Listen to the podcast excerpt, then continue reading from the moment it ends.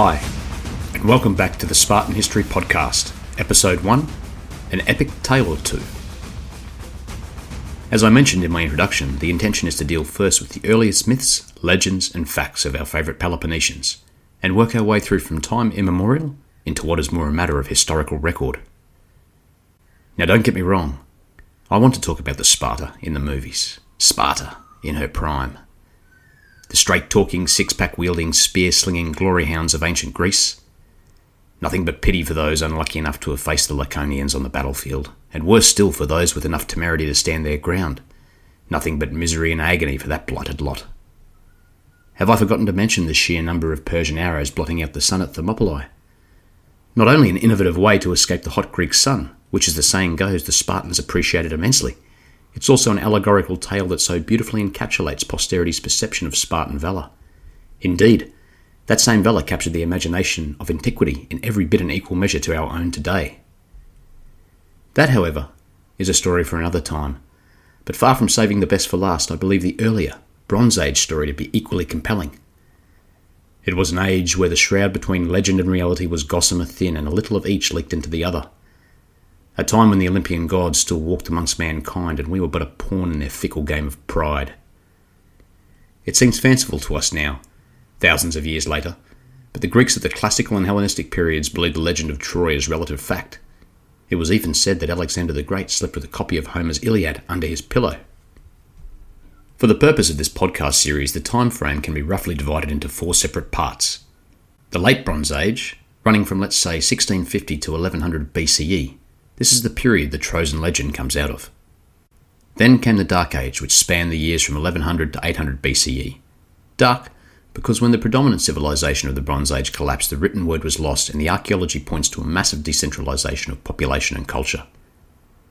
Next, the Archaic Age takes us from 800 to around 500 BCE, and saw the foundation of the many varied political systems of the coming age, the spread of Greek culture across the Mediterranean, and the codifying of religious and political practices within said culture.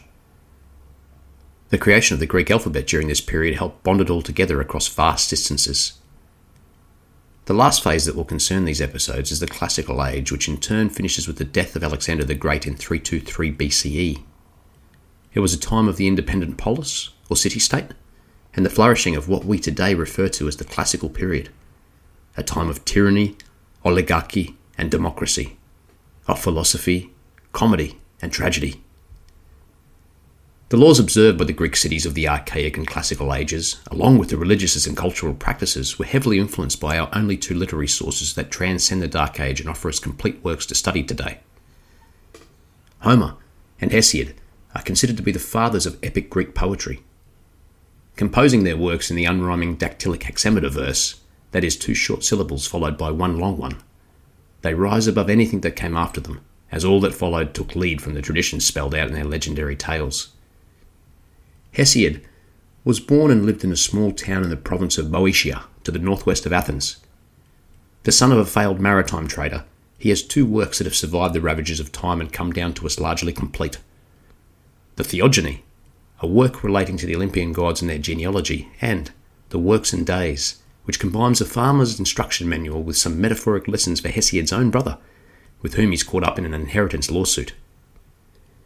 Whilst of inestimable value, they are of little to this episode, so we'll be leaving them here for the moment.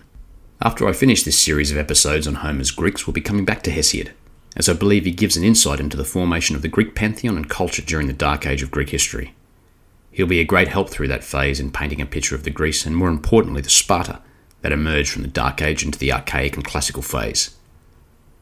Homer, unlike Hesiod, is not an easy person to define as an individual, or even to confirm that he existed at all. However, his importance to classical Greek culture cannot be overstated.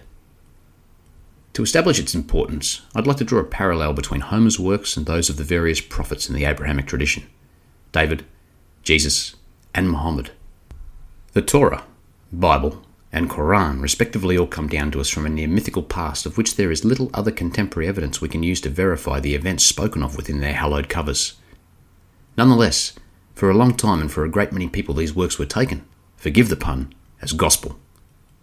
So much so that for a time, and in some cases this is still true, merely questioning the veracity of the prophet's teachings would be considered heresy and punishable by death. Post the Enlightenment era of the Renaissance, which was caused primarily by the rediscovery of ancient Greek texts, we can look at these works in the cold light of day and apply reason and science to them without fear of reprisal, for the most part. To the Greeks of the classical era, the Iliad and the Odyssey were of no less importance than the aforementioned scriptures. Greeks at the time of the Persian invasion and the Spartans' famous and failed stand against them could and would be executed for failing to adhere to the teachings of the gods. Notoriously, the famous Athenian philosopher Socrates was forced to commit suicide by a vote of his city's fickle democracy for practicing and promoting beliefs considered heresy. These beliefs were handed down by the epic cycle of works attributed to Homer and Hesiod. The scripture's overarching message is that in order to receive God's love, you must honour, respect, and obey his laws. The heroes of Troy are constantly invoking the Olympian god's favour through sacrifice and honour. Like Agamemnon in Book 1 of the Iliad, those who fail to respect the gods invite misery and mayhem into their lives. Aside from that, around the 8th and 7th centuries BCE, the Greek mainland experienced a period of massive population increase, which in turn caused many to leave their homeland in search of new places to immigrate to. This time, known as the colonisation phase, stretched Greek culture from the western end of the Mediterranean to the northern shores of the Black Sea. It was Homer's stories, written down in the emerging alphabet, and the legend and lessons they provided that bound these far flung people together into what we call today ancient Greek civilization. Presently, we still feel the influence of the legend of Troy, and sayings like the Trojan horse and an Achilles heel are a part of our modern vernacular. Modern marketing isn't to be left out either, with a popular brand of male contraceptive known as the Trojan. The think tank that cooked up that name obviously didn't dig too deeply into the myths, as unlike the walls of Troy, the assumption is that their product can't be breached. Anyway, staying on task, Hesiod leaves key indicators within his writings as to the time and the place of the events he describes, and in particular, that he himself is the author. We get no such clarity from the epics of Homer. He too has two works that have come down to us, but unlike Hesiod, to attribute these works to Homer directly would be erroneous at best. Archaeologists, etymologists, and historians generally agree that Homer's epics are not composed by the same person. Also, each epic alone is constructed by a group of poets rather than the one person. And this creation took place organically, with each generation of poet adding to it over a span of up to 800 years. This leads us to what I see as the clearest distinction between Hesiod and Homer. The former was composing his works as the Hellenic world was coming out of the Dark Ages, when for the first time in half a millennium the written word had returned.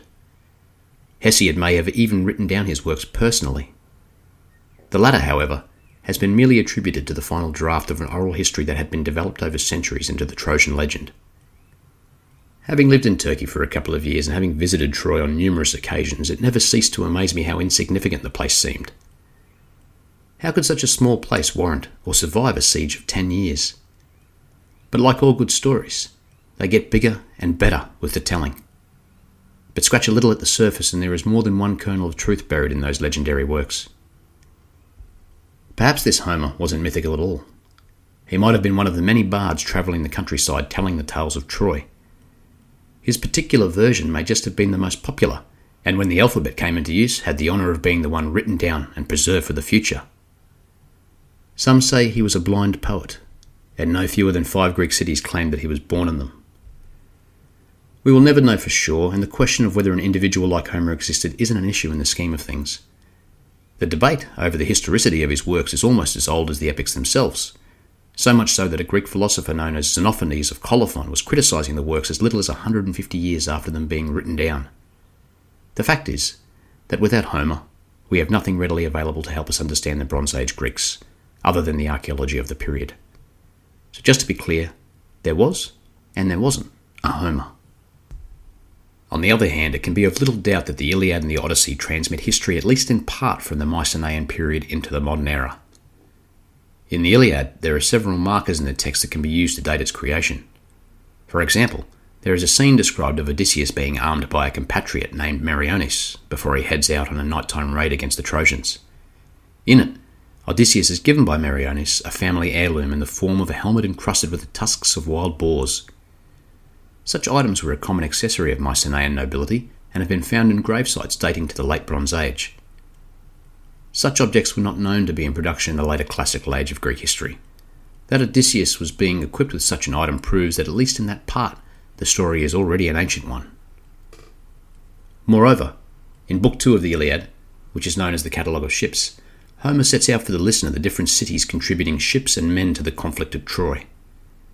Our resident king of the Spartans, Menelaus, is recorded as having sent 60 ships for the retrieval of his errant queen.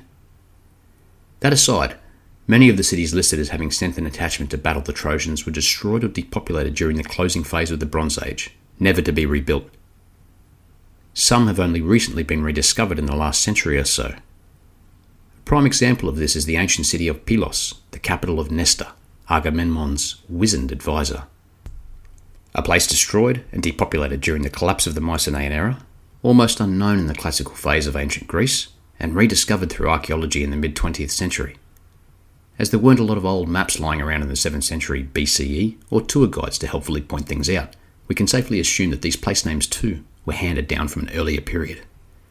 Forgotten for almost 3,000 years, they nonetheless were remembered by the Iliad. For those just mentioned, and other reasons, the works attributed to Homer are of significant importance to anyone studying Bronze Age Greece.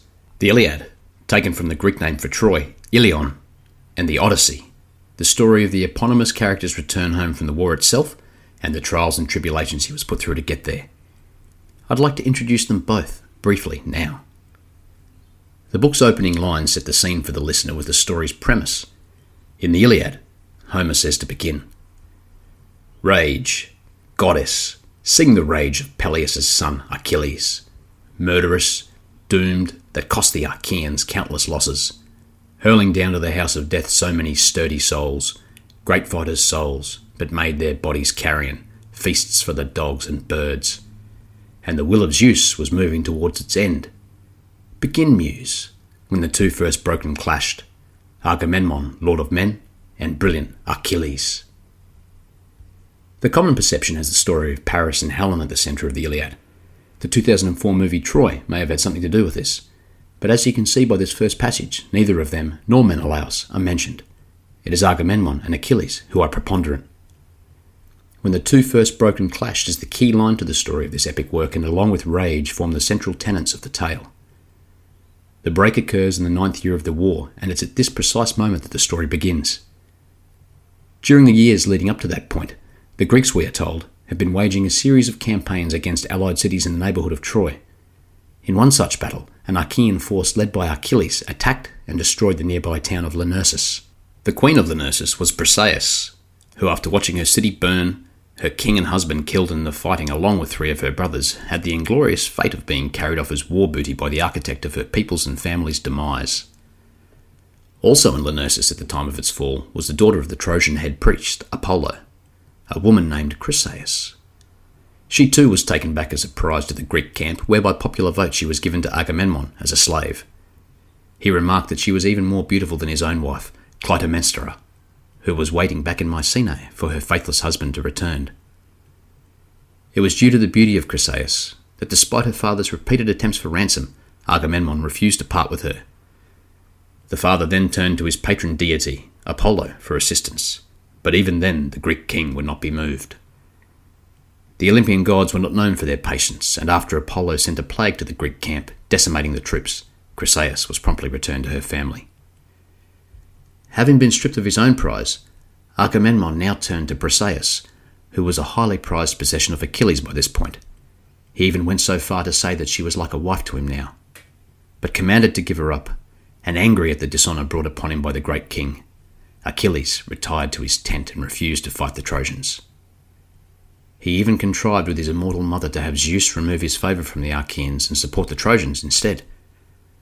Without their hero to fight alongside of, and without the support of the gods, things go very poorly for the Greeks. It will take the constant persuasion of a host of Achaean heroes, and the death of his best friend, to make him rejoin the fight and fulfill his destiny.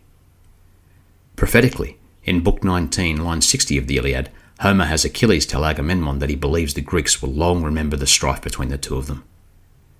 But finally, rejoin the fight he did, drag Hector away in his chariot too. The rest is legend. That's the fundamental story at the heart of the Iliad the rage of Achilles and how it was redirected. Whilst the love triangle of Helen, Paris, and Menelaus is important, It is merely a stage upon which the son of Peleus etches his name into the annals of history. As for the second work, the Odyssey opens with Tell me about a complicated man. Muse, tell me how he wandered and was lost when he had wrecked the holy town of Troy, and where he went, and who he met, the pain he suffered in the storms at sea, and how he worked to save his life and bring his men back home. He failed to keep them safe. Poor fools. They ate the sun god's cattle, and the god kept them from home.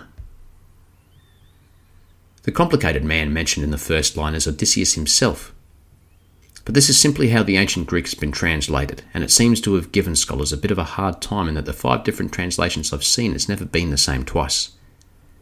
The ancient Greek word is polytropos, which is an amalgamation of two words poly, meaning many, and tropos, meaning turns or twists. The word as discussed has many translations, and I believe this was something intended by the epic's composer. The man of twists and turns, the wanderer, he of many ways and the complicated man are all reasonable ways of translating polytropos, for Odysseus was all of these things.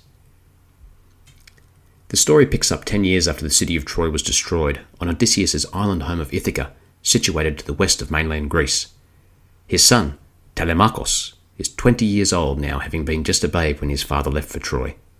He, along with his mother Penelope, had been waiting for Odysseus's return from the Trojan War and have thus far affected to avoid the advances of 108 unwanted suitors who descended on Ithaca to attempt gaining Penelope's hand in marriage. As we see towards the end of the book, Penelope is every bit as polytropos as Odysseus himself, though being a gender sensitive language, she would be polytropy in Greek. This is due to her ability in thwarting the advances of so many interested parties, though she could do little to stop them plundering the wealth of her husband's lands. It is to this scene that the goddess Athena appears and convinces Telemachus to go searching for news of his father. He travels via ship to the Peloponnese and visits many of the people his father fought with at Troy. Most interestingly, he meets with Nestor in Pylos and then Helen and Menelaus in Sparta, who are not only reconciled but ruling once more as king and queen. When I first read the Iliad as a 19 year old, I remember my disappointment at not reading the story of the Trojan horse within its pages but it is to Telemachus in the Odyssey that the story is first told by Menelaus. The Spartan king tells the story about the construction of the wooden horse and the subsequent plan to take the city. Both Helen and her king commiserate with the son of Odysseus that his father has yet to return from Troy. From each of these figures from the Trojan War, he learns of his father's activities during the war, but not what has befallen him since. Telemachus then decides to return home and in fact Athena had only sent him away for protection, as the aforementioned suitors had decided to have him killed. The second part of the book finally picks up with the hero of the story, Odysseus, who for the last seven years has been living with the goddess Calypso as her lover and consort. She continually offers him the prize of immortality. He, however, is still dreaming of a homecoming and a return to his family. Homecoming is very much a central theme to the Odyssey, and nostos, the Greek word for it, gives birth to our modern term nostalgia. In the background, Athena has been working tirelessly and finally convinces Zeus to allow Odysseus to return home. From that point, the story flows through to the long awaited return of the king to Ithaca, and in parts, Odysseus becomes the bard of the tale, explaining to people along the way who he is, where he has been, and what he has done. Not all of his stories are true, but we must remember he is the complicated man and always has an agenda that of Nostos. Odysseus eventually returns home and with the help of Athena, his son Telemachus, and a pig herder, he slaughters all 108 suitors and returns to the arms of his long suffering wife. The story finishes with the gods persuading all the people that now want to kill Odysseus for the, all the death his travels caused to let go of their anger, so that the vicious cycle of revenge isn't perpetuated. As the families of all of Odysseus's men are angry that none of them returned, and all those of the slaughtered suitors want to avenge their sons, regardless of how justified the killing was. Thus ends the story of Homer's final epic and my heavily paraphrased look into them. I intend to go into them both in greater detail in later episodes, as they are crucial to the story I want to tell of the two most important Spartans of the Bronze Age, Helen and Menelaus. But for now, it is enough to establish who Homer was or wasn't, and the premise of his compositions. Thanks so much for joining me, dear listeners. I happily extend you all an invitation to the next episode of the Spartan History podcast. Agamemnon's people, where we'll dive into who the Spartan people of the Bronze Age were and look at Mycenaean culture in feature. Take good care and speak soon. That was fun. Apologies about the joke on certain brands of male contraceptives, but I just couldn't resist. Please check out my website, SpartanHistoryPodcast.com, where I have extra information, photos, and maps of the areas discussed. You can find me on Twitter at Spartan underscore history and on Facebook too at Spartan History Podcast. If you like this episode and are keen to hear more, subscribe on Apple Podcasts or wherever you catch your pods from and leave a review. Enjoy the outro and see you next time.